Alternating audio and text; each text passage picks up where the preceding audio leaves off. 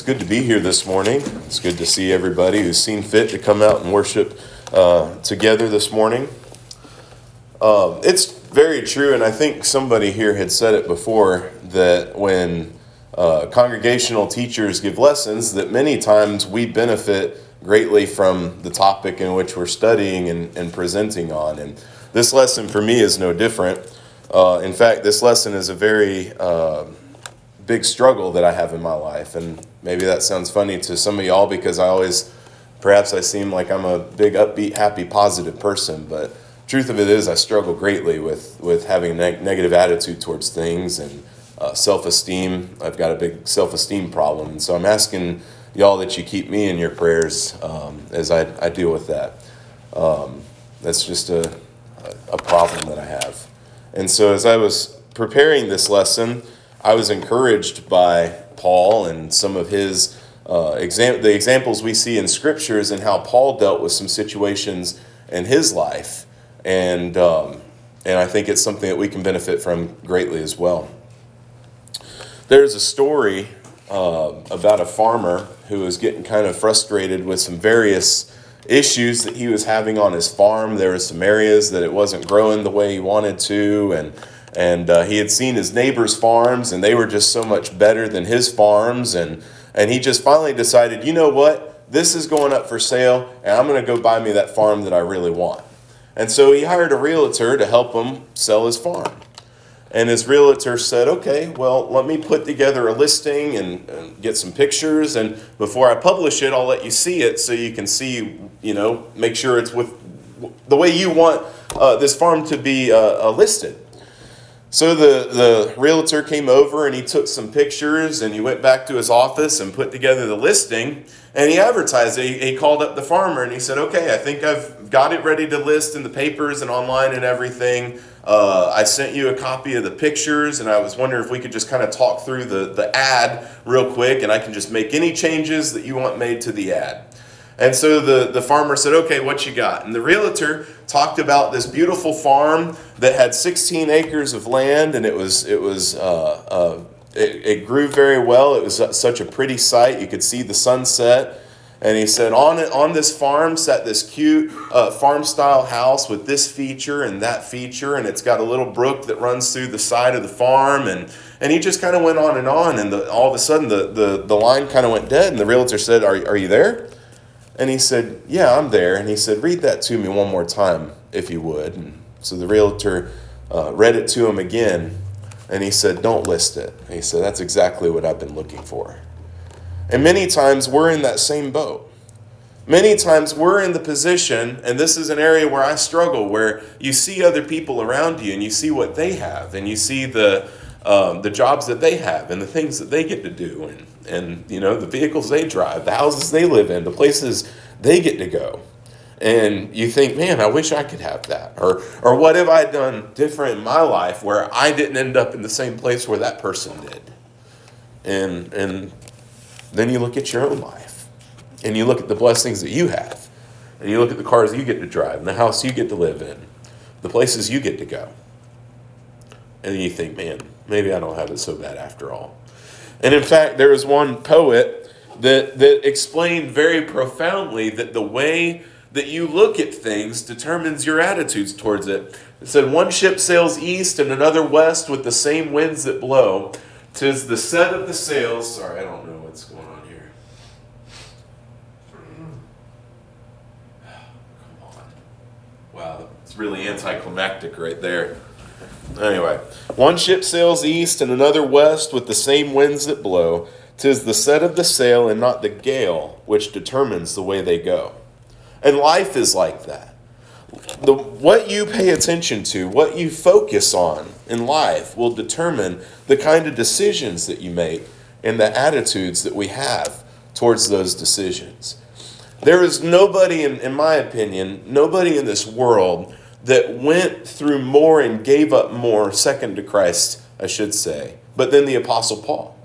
The Apostle Paul was this man of great political influence, and I would assume he had money, he had riches, he had fame, he had everything that you would think someone would want in life, and then chose, made the decision to give it all up and yet he says that he was all the better for it. He was one that, that truly counted his blessings, and this morning I want to spend some time uh, focusing on some of the attitudes that the Apostle Paul demonstrated and how we can uh, perhaps have a better, and better look at our own life through his examples. But before we go any further, let's pray.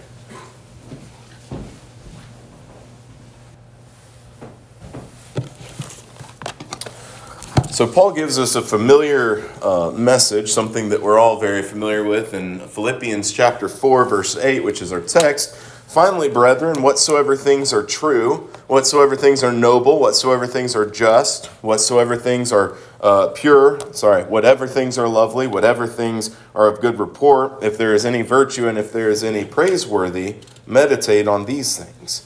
Now, that's a passage that uh, many of us have memorized uh, I grew up hearing that passage. I heard, grew up hearing it in the Old King James, hence, even though I've got it right in front of me, I was saying the wrong words. But that's something that we hear from such a young age, and it's, it's embedded in us. Somebody recently uh, I was talking to said, How often do you meditate on Scripture? How often do you truly sit there and meditate on Scripture? One area that uh, that I've not done well in, in, the majority of my life is is studying Scripture, and I've always felt because I just I, I didn't really I don't I don't really know how, and and I've I've had to ask for some help on you know how do you study the Scripture? I read the Scripture, but how do you study it? And part of that comes from meditating. And so when we learn to meditate on Scripture, you look at this passage and it brings out so much more. Uh, uh, there's more to it than just the words that we read. In the world today, we see the exact opposite of what this passage, what Paul is trying to impress upon us or trying to teach us here.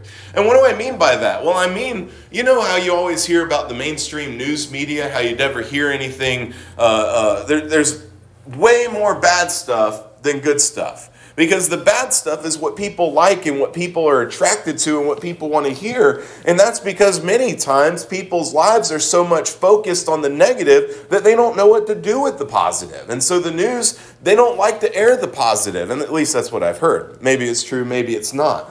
But many times the media is all about getting the viewers and, and, and not losing their audience. And as a result, there's many of the news stories that are down in the dumps, you know, unfortunate things, scary things that people want to see and want to hear about. Uh, but but I want to encourage us to break that pattern. As God's people, we have so many things in our life that we should we, we are blessed. Every single person in this room right now is a blessed person. We all drove here this morning, and if we didn't drive, we had a friend that had a car that we could ride with. And that's a blessing. And some places, they don't even have that. And some places, they're forced to walk. And in fact, not only do they walk, they are endangering themselves walking to assemble with Christians. Because if somebody knew that that's what they were doing, they'd be ended. They'd be killed. And we didn't have to worry about that today. We all got up, and I trust most of us probably had breakfast. If we didn't have breakfast, we likely had dinner last night, and we had a great dinner. In fact, we had a better dinner last night than half of this world's population had last night. Obesity is the biggest is a bigger problem in America than it is in any other country in this world. And, and I'm of the opinion that a lot of that has to do with the ingredients in which we eat, not necessarily how much we eat or the food we eat. Conversation for a different time. But regardless, I don't think any of us have ever had a time where we went hungry. I'd be willing to say, I don't know your history, I don't know your past, but I'd be willing to say that you've never had a time that you didn't have a meal in front of you. I certainly haven't. In fact, there were times when I was growing up, when we went through that unfortunate business deal, where we questioned if we were going to be able to, to, to pay the light bill, to keep the lights on. We were, we were bankrupt. We, were, we couldn't afford to go bankrupt. You know, we had nothing. And yet our lights never went off. Our phones did. Our car got re- one vehicle got repossessed. We still had another one.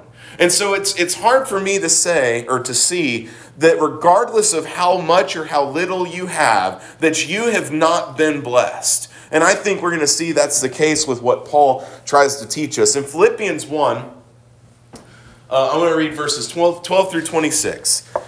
Paul is saying here, but I want you to know, brethren, that the things which happened to me have actually turned out for the furtherance of the gospel, so that it has become evident to the whole palace guard and to all the rest that my chains are in Christ. And most of the brethren in the Lord, having become confident by my chains, are much more bold to speak the word without fear. Some indeed preach Christ, even from envy and strife, and some also from goodwill.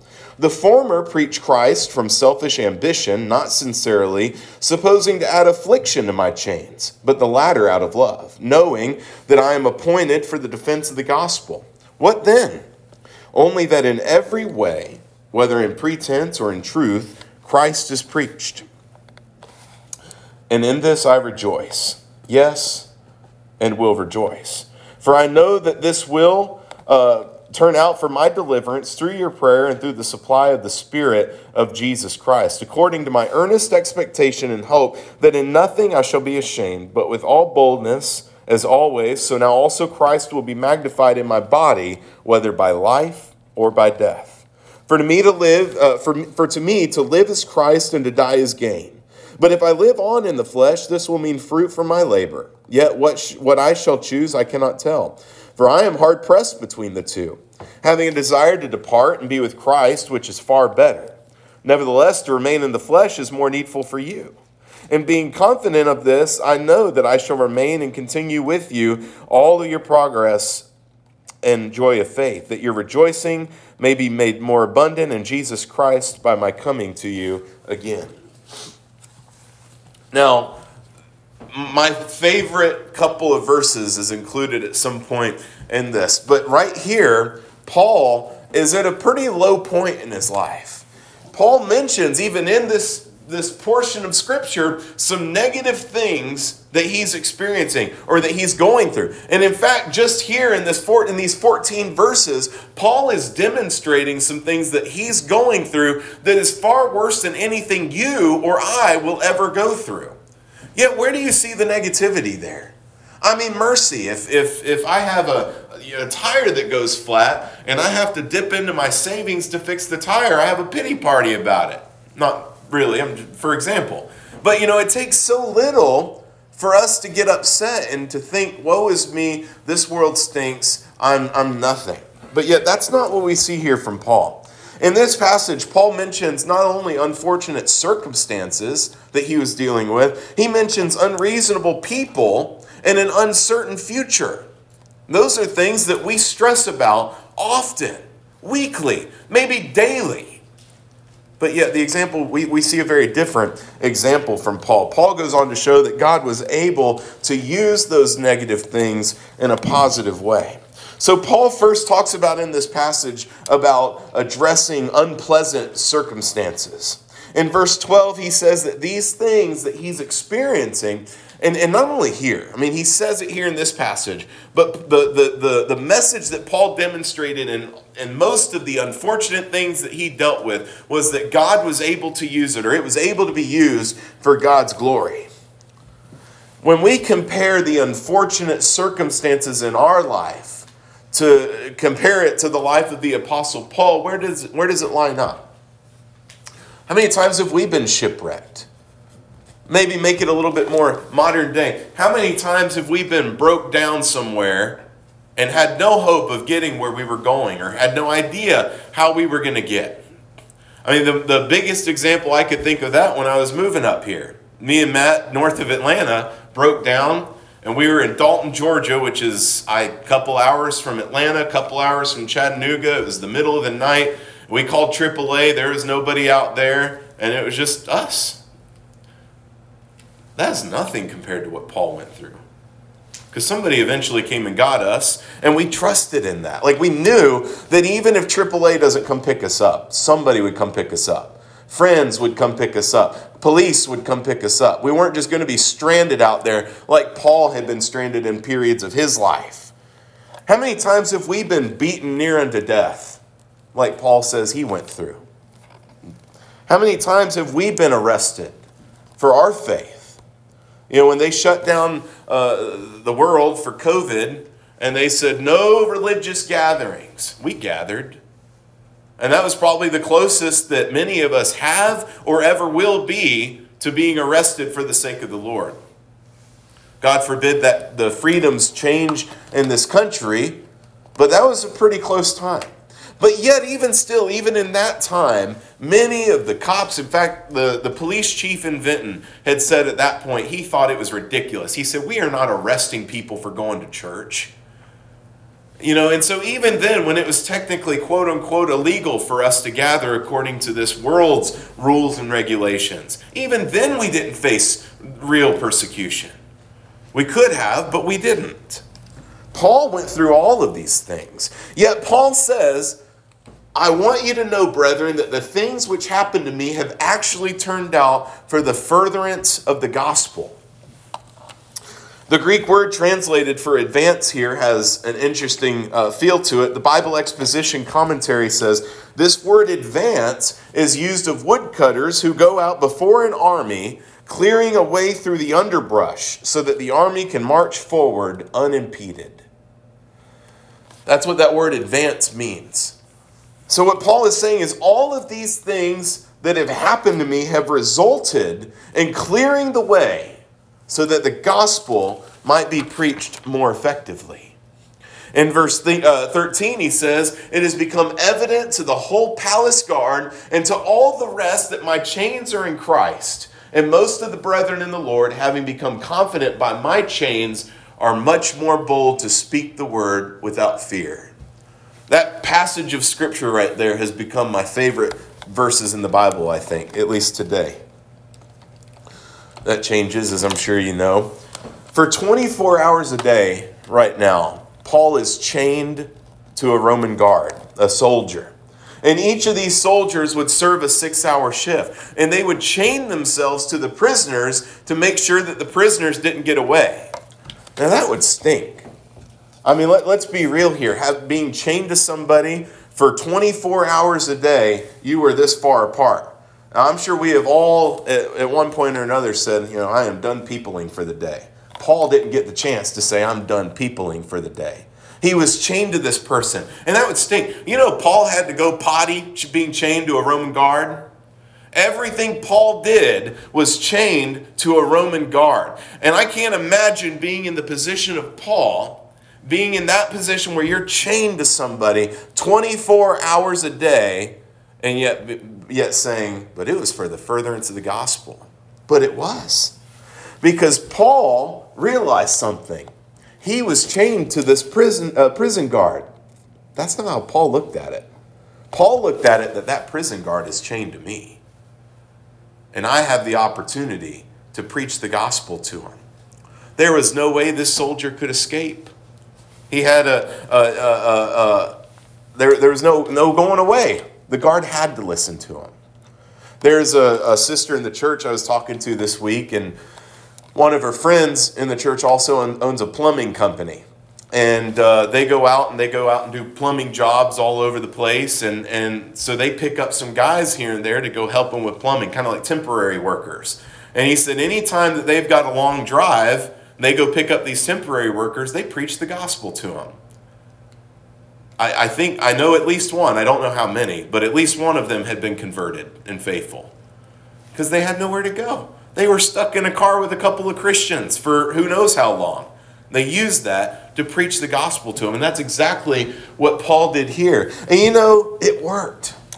You know how I know that? Because in the closing chapter of Philippians, in verse 4, 22, uh, Paul says, All the saints greet you, but especially those of Caesar's household. That tells me, if I understand it right, that there were at least some of the soldiers who became Christians as the result of Paul's preaching the gospel to them. Terry Bay says in his Contending for the Faith says, it's not certain why Paul especially includes this group in his final greetings, but perhaps it's to show the Philippians the kingdom of God had infiltrated the greatest and most significant kingdom of the world at that time. He certainly did. There is also a second positive result. In Philippians 1, verse 14, he says, And most of the brothers and sisters, having confidence in the Lord because of my imprisonment, now more than ever dare to speak the word fearlessly.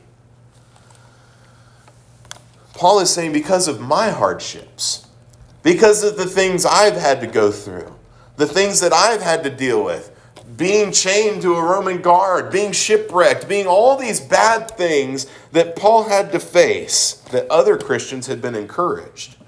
They've seen how God has protected me through these difficult situations. They've seen how, the, how God had encouraged me through these difficult situations. They've seen how I have drawn strength from the hope that I have through my risen Savior.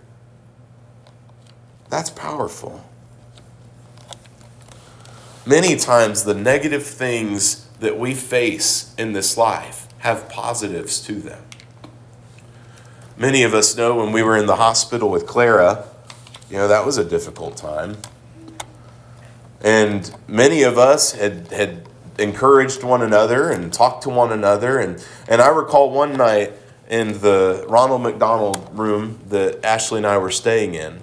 It was one of the first, I think it was maybe the first night that we were there we decided we don't know how God can use this for His glory, but we're certainly going to give Him the chance to. And there were several people as a result of, of not just our attitude, but all, all of our family's attitude. In fact, when Lauren, the nurse, had called me the morning that Clara woke up, I asked her, I, I remember this, like it plays in my head like a recording. I asked her, I said, how does, she said, Claire is trying to live. And I said, how does this happen? Like, there were 12 neurologists, 12 neurologists that said it was done. It was over. She's gone. There's nothing happening up here.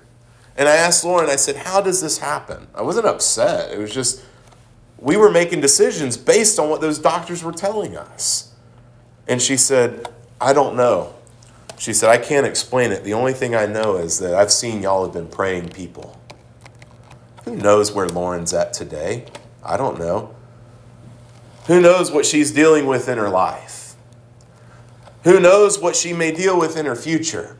But the example that our family and our church family demonstrated to her through that unfortunate circumstance could potentially lead her one day to seek out God. We never know how God might use our negative situations. What might happen to somebody down the road, where they may be at down the road. And so we have to really work to, to trust in the Bible and trust in God when we go through those bad things. What are we chained to this morning? Paul was chained to a Roman guard. What are we chained to?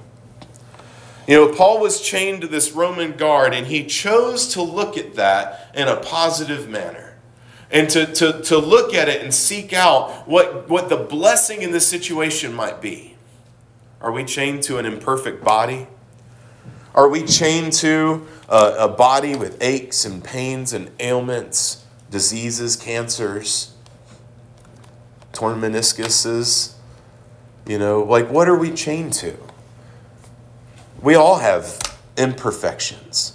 We all have things about our bodies that we wish were different. I wish I had a little less body. You know, what are we chained to?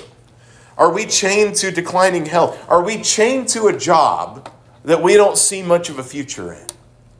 Are we chained to what we consider to be a dead end job? Or, or are we chained to a career path that we've chosen and, and, and now we feel unfulfilled in it or something? Are we chained to a, a, a, a, time in our life where we're dealing with family despairs or grief? Are we chained to the loss of a loved one? I mean, there's so many things that you and I today could determine that we are chained to, like Paul was chained to that Roman guard. But Paul saw it as an opportunity to spread the gospel. And we have that same opportunity. We can look at the things that we have and the things that we're blessed with, the things that God has given us. And we can choose to use it for the furtherance of the gospel. Like I said, I wish I had a little less body, you know? And that's something that, you know, yeah, I, I can fix. I'm working on it. But yeah, you know what? I've got good feet. I can talk to people.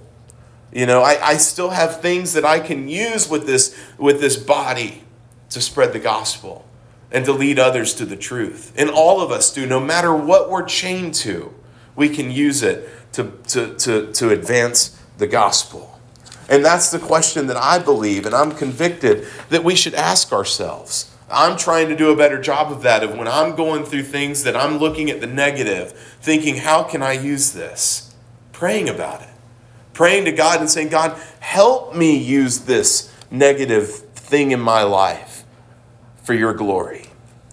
The second thing Paul talks about in this passage in Philippians 1, verse 15, he says, Some indeed preach Christ even from envy and strife, and some also from goodwill.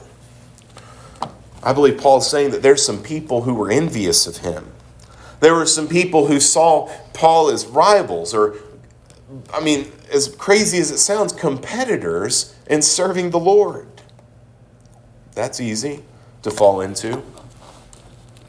You know how many times, like I said, this is a preaching this to myself. You know how many times I wished I could preach like someone else? Or the you know, you know how many times I wished I could sing or lead singing like someone else? You know how many times I wish I could be friendly and outgoing and bubbly like someone else? That turns into envy real quick. What happens when someone becomes envious of someone else? Well, they start to try to tear them down. They gossip about them. They nitpick every detail of their life. They undermine them. They point out all the negative things they can about that person. And I believe they do this because deep down, and we've all experienced this with somebody, deep down they believe that by pulling you down, it's elevating them. We know that's not the case. And Paul, and we'll get to that here in a minute, but that's an aspect that Paul was dealing with. While we know Billy Graham, false teacher, right off the bat, Billy Graham was known to be a family man. He was known to be faithful to his wife. Y'all might recall uh, when Mike Pence was vice president, he got a lot of flack when he said he would never go out in public with a woman by himself that wasn't his wife. I respected him for that, and I'm sure a lot of us did. It's a very smart thing. Billy Graham was no different. Billy Graham uh, you may remember was was a, a preacher, a false preacher, but he would go around and he would he would really preach at people about correcting their lives and and he wasn't afraid to speak out against too much. But you know what happened as the result? People started to try to find areas of his life that they could nitpick and, and pull themselves down. They may have been so convicted, feeling convicted themselves, that they thought if we can find an area of his life where he's, you know, maybe putting on a facade, that, that kind of lessens the conviction that we feel from that person. We experience that. How many times do we have a person that that that tell, you know, that, that we know and, and that's trying to correct an area in our life, but because, well, you know, he's dealt with this or he's dealt with that or whatever, you know, we it's easy to do that. I'm guilty of that. Billy Graham they were trying to go after that aspect that Mike Pence, Billy Graham, would never travel anywhere or go any place with a woman that was not his wife. And so, what started happening is some of these tabloids started to, to plan out. They were going to plan a woman in the hotel room that he was going to, and as soon as he walked in the door, they were going to snap pictures or, or whatever. They were trying to find an area where they could undermine what he was preaching and, and who he was. One day he was in, I think it was Paris, France, and he thought they thought he, they thought that they got him. Billy Graham caught on to the idea. I don't know how it never said, but he caught on to the idea that they were trying to to plant a, a Oh, what's a scandal. They were trying to like plan a scandal. And so he started sending somebody to register his hotel rooms for him and then go check out the room before he went in there to make sure that it was all squeaky clean.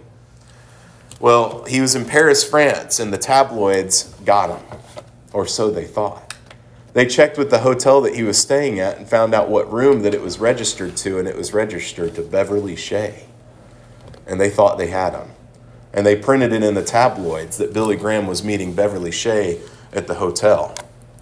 Well, if you know anything about Billy Graham, you'll know that George Beverly Shea was his best friend. And so, in an effort to, to find dirt on Billy Graham and they aired this story and it came back and blew up and they ended up going out of business. They're not in business today, the, the tabloid. Was it because of that? Who knows? But they had to put print a redaction when, or retraction, whatever it's called, when they found out that they were misinformed. And the thing that they were going after really wasn't true after all. That's the case in our lives. People don't like to be made to feel inferior. And that's the same with me, and that's probably the same for you. And such is the case when our lives, our attitudes, and our actions condemn theirs. Even to this day, many people uh, who are in positions of prominence are subject to criticisms. When you look at the, the presidencies and the, uh, the people who are in office, and you think, how in the world in this entire country do we end up with these goofballs? You know, and these this group of people that that that are up for election. Somebody told me it's because many of the people who actually should be there, they don't want the scandals. They don't want the, the criticisms and the nitpicks and, and to go every day of their life wondering what somebody's going to do to get them, get them in a bad situation. But then we get to verse 18 here, one of the most incredible verses in this part, portion of Scripture. He says, What then? Only that in, that in every way, whether in pretense or in truth, Christ is preached. And I believe what Paul's teaching here is that that's the important thing. Forget about others' motives. Rather than spending your time thinking about other people's motives and other people's intentions, be glad they're preaching the gospel. Let God worry about the rest. In this, Paul rejoices. There are many times that we see attitudes of uh, in the secular world of team teamwork and, and, and working to get along towards a common goal. And, and if it can happen in that world, it can happen in the church.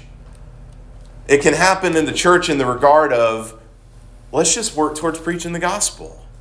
Let's work towards towards uh, uh, spreading the gospel and saving the lost, planting the seed, watering the seed if the Bible if God gives us the opportunity to do so.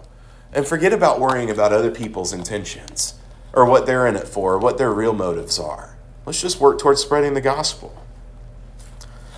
Paul says, The only thing that matters to me is that the gospel is preached. But then Paul mentions his uncertain future in Philippians 1, verse 19. He says, For I know that this will turn out for my deliverance through your prayer and the supply of the Spirit of Jesus Christ. Now, at this point, Paul is facing a trial. He's in prison, he's facing a trial, and he kind of has one of two things he's going to have the opportunity to, to do. If he's found innocent of the crimes that he's been alleged of, then he gets to go preach the gospel some more. And if he's found guilty, he'll be executed. And he knew that he was either going to live or he was going to die, depending on the results of this trial. So he writes this in Philippians 1, verse 19 and 20. According, for I know that this will turn out for my deliverance through your prayer and the supply of the Spirit of Jesus Christ, according to my earnest expectation and hope that in nothing I shall be ashamed, but with all boldness as always, so now also Christ will be magnified in my body, whether by life or by death. And then what Paul says next is another passage we likely have memorized in verse 21 For to me to live is Christ, and to die is gain. Meditate on that. Think about that. If you had to write that passage, if you had to write that idea, what would it sound like? I mean, what, what Paul is saying here is if I live, I get to spread the gospel, I get to demonstrate Christ in my life. And if I die, well, I get to go to heaven. He's about to say that in the next passage. So if I live, it's to God's glory. And if I die, it's to God's glory. What would that sound like for us? For to me, to live is money, and to die is to leave it all behind, everything I've worked for. For to me, to live is family, and to die is to leave them alone. For me, to live is pleasure, and to die is to miss out on all the fun. For me, to live is fame, and to die is to quickly be forgotten. For me, to live is power and influence and social status. But if I die, I become insignificant, forgotten. You know, just a few generations we're forgotten about. So, what is it that we're working? You know, what, what is it that we're worried about? One commentator says, uh, This passage is saying to me, to me, living means more opportunity for Christ, and dying is even better. Then let's read Philippians 1, verses 22 through 24. But if I live on in the flesh, this will mean fruit from my labor. Yet what I shall choose I cannot tell, for I am hard pressed between the two, having a desire to depart and be with Christ, which is far better. Nevertheless, to remain in the flesh is more needful for you. There is a story that I had heard a while back about a little boy that wanted to go fishing with his dad. I think he was eight. And they were planning this fishing trip. And, and the little boy was so excited. He got to use the new fishing pole, and he was so excited to go fishing with his dad. They're going to go out on the boat and have a blast. And he was all, all excited about it, as you know how kids get about things like that. And well, the day of the fishing trip came, and they woke up that morning. It was pouring down, raining and lightning, and just nasty. And the dad said, Son, I'm sorry. We're just not going to be able to go today. And the boy was so upset. I mean, he was crabby, he was upset, he was just a bear the rest of the day, just whining and complaining about, Daddy won't take me fishing. Well, the dad knew it was lightning outside. If it was a little sprinkle, that might be different. But it was nasty. And the little boy was just complaining and complaining and griping and moaning and groaning well, after lunch, the storm had cleared up, and it was nice, nice afternoon. And the dad said, "You know, why don't let's go ahead and go fishing? It's not what we had planned, but we'll do it anyway. Let's just let's just go." And so they went fishing. They had a good fishing day. They caught a bunch of fish. And they came home and they cleaned up the fish, and that little boy was so excited because he caught some of those fish, and, and, and, they just had a good old time together. And so they uh, were cleaning the fish, they set the table to eat, and they were sitting down to eat, and the dad asked the little boy if he wanted to say the blessing for the food.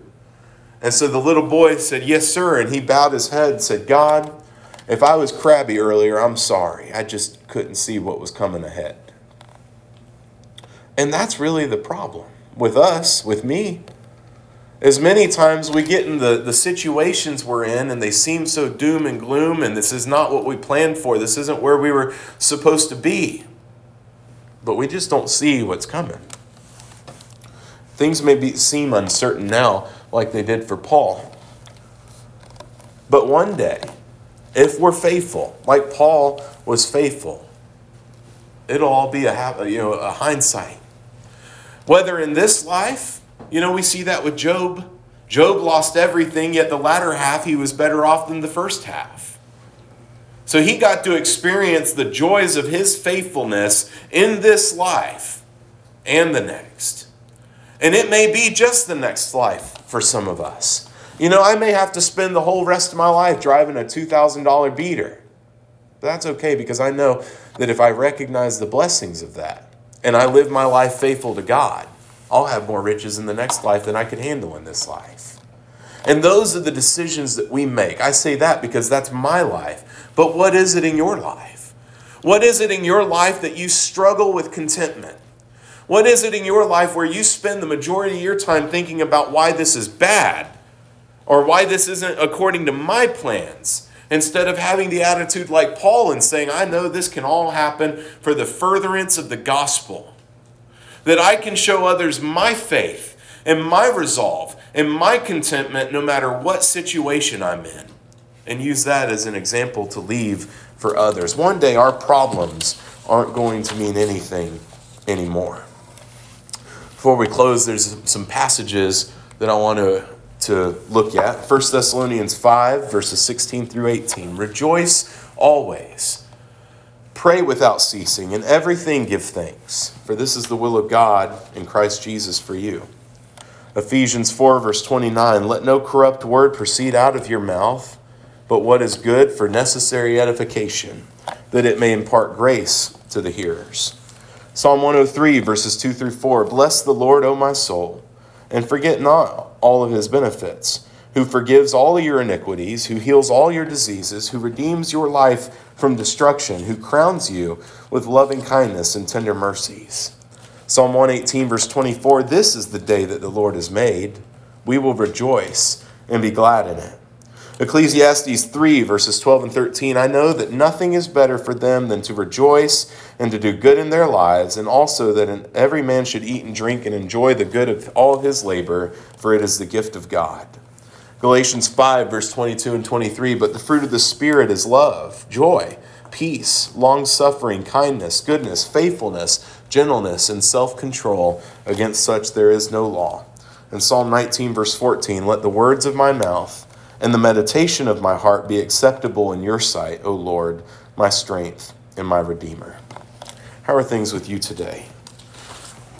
I asked you, if you would, to keep me in prayers as I strive to improve in my life in this regard, but maybe you need those same prayers as well. We're your brothers and your sisters, and we're happy to come together to encourage you, to, to show you the love of that relationship and the love that we share through a risen Savior. And He's happy to forgive you of those wrongs too and encourage you. Maybe you've not obeyed the gospel. Maybe you're here today and you've not followed the steps outlined in Scripture from example and direct command on how to have your sins washed away. Well, if you believe that Jesus Christ is the Son of God and you show repentance in your heart, like the various people in the book of Acts did, and you recognize that Jesus Christ is the Son of God, and you make that good confession, and you're ready to be baptized in water to have your sins washed away and therefore to be added to the church. We're happy to do that for you as well. There, in either case, please come while we stand and sing.